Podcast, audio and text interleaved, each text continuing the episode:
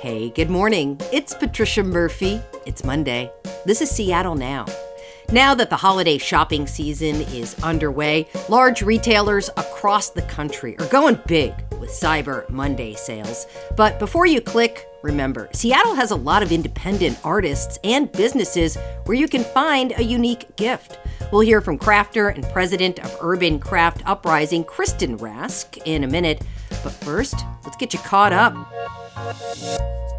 The city of Burien has until the end of the day to accept a $1 million assist from King County. The money would help the city house people who are living unsheltered. City council members have been arguing for months about where the new shelters would go to. They want more time to decide. The county said, no way. You've had six months. So tonight, the city council holds a special meeting to decide.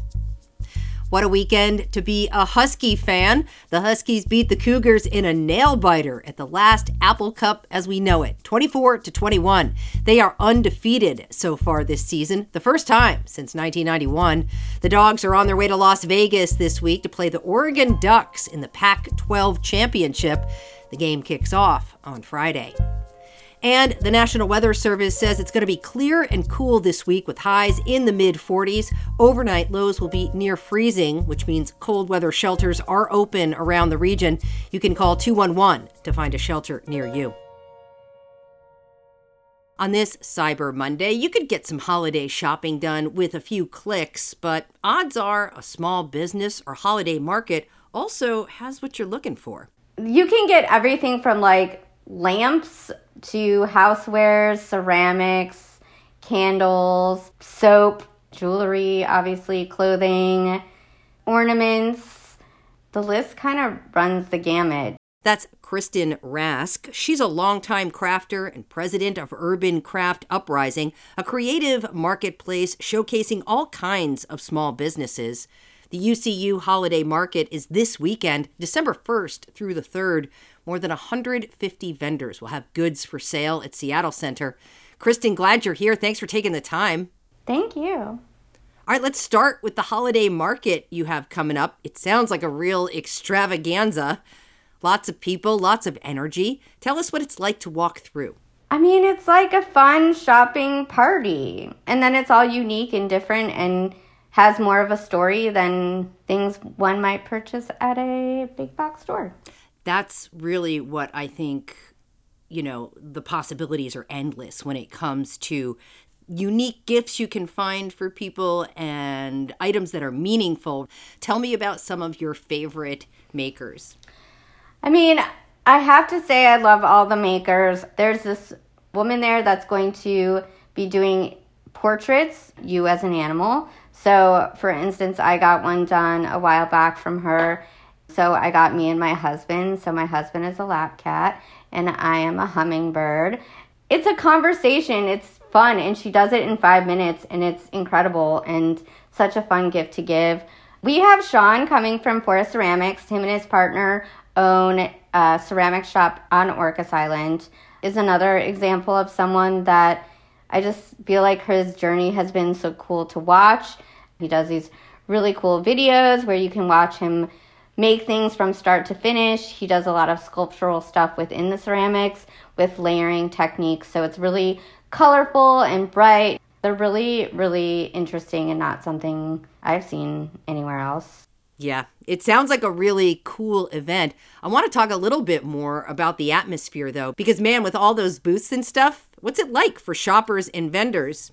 I mean, I really do think it's like a party. It's fun. We get so many comments from our vendors about how the shoppers are so nice and supportive even when they're not going to buy anything they're like oh i love like this is such a clever idea or whatever it is and i think that goes really far because a lot of makers are isolated in their homes making alone all the time. So you kind of are reminded about why you're doing what you're doing and it's an you know it's a boost to their confidence and i feel like it's really telling people like i believe in what you're doing and you're really kind of supporting dreams. I've said that a lot but it's true and you're supporting dreams and passions and it's so cool to watch so many of our vendors go on to be like million dollar making businesses and It's really a fun and exciting event, and I think you can walk away feeling really good about the purchases that you make, and you have unique products that they probably aren't going to get somewhere else. And it sounds like, even in your description of that, that is really the core of this event and the spirit is the support of people, even if they may be isolated, making their crafts throughout the year, supporting local vendors and not just that nameless capitalist big box something. Like you said at the beginning, actually, there's a story attached to these items. Let's talk about what you make and how this became your career. I crochet, but I've always been a maker. I've done everything from like sewing and, you know, friendship bracelets was my first business when I was 13 in camp. And I was like, ooh, this paid for all my embroidery floss. I think I want to do this more. so I've always kind of done that. And when I can, I crochet ornaments. So I haven't had a booth in a couple years, so I'm really excited to have a booth again. But I make like food items, so. All right, wait a minute. You need to describe this crochet that you make. So you'll find like Cheeto bags that are crocheted, and then I hand paint like the Cheetos kind of logo or Oreo bags. I do like a steamed basket with um, little dumplings inside, ramen bowls with chopsticks, and I did a lot of baking in COVID, so I have a deep love for butter now. So I have a sticks of butter. So it's all crocheted and then painted. Well, I'm impressed because my crocheting is what I like to refer to as the anxiety string when you're too messed up to learn how to make a square. I think of it as like, I always say crafting is my Prozac, and I like, it just has gotten me through some dark times in life and just helps me calm down if I'm feeling anxious often in my life I've you know gone to a craft and then I get like excited and just always something I want to go back to. You know, I wonder what you hear from people who stop at your booth because I'm sure you attract other crochet people and makers. So so what do you hear from people? I mean, the common thing is, "Oh, these are so cute." I feel like it makes me happy and I think it makes other people happy and so one woman was sadly having a panic attack and she just came to my booth on Saturday and was like, I'm having a panic attack. I just need to stare at your stuff. It's making me happy.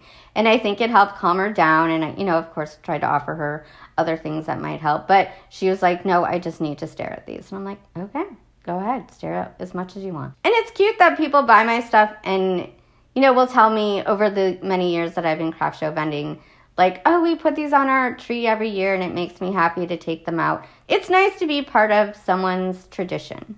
Absolutely. Absolutely. And what better exactly. to hang on the tree than a crocheted bowl of ramen? I mean, let's be real. I am always hungry making my stuff. you know, we are talking about an actual physical event, but what if people can't get out to visit the UCU and still want to support small businesses this holiday season. Let's talk about some other ways we can stay local. Yeah, I mean, there's a lot of small brick and mortar stores that do carry a lot of vendors that we work with. So I feel like Seattle is such a beautiful place to every community has its own vibe and stores to shop with and and then um, you can look on Urban Crafts website. Um, we have a gallery of vendors, so there's a lot of ways to do it. Yeah, you know, as a last minute disorganized shopper, the temptation is always there to do that 24 hour overnight prime delivery. But in reality, I think personally, Kristen, it feels very empty, right? Yeah. There's yeah. so much more meaning that you can put into an even smaller gift. I really appreciate you taking the time. Yeah, thank you. I hope you come. I think I have to now. That was Kristen Rask, crafter and organizer for Urban Craft Uprising. The event runs December 1st through the 3rd at Seattle Center Exhibition Hall. We'll drop a link in the show notes. Really appreciate it, Kristen. Thanks. Thank you. Thanks for listening to Seattle Now. Today's episode was produced by Jenny Cecil Moore. Our production team also includes Caroline Chamberlain Gomez, Claire McGrain, and Vaughn Jones. Matt Jorgensen does our theme music. Seattle Now and KUOW Public Radio are members of the NPR network. It's an independent coalition of public media podcasters. You can find more shows in the network wherever you get your podcasts. I'm Patricia Murphy. See you tomorrow.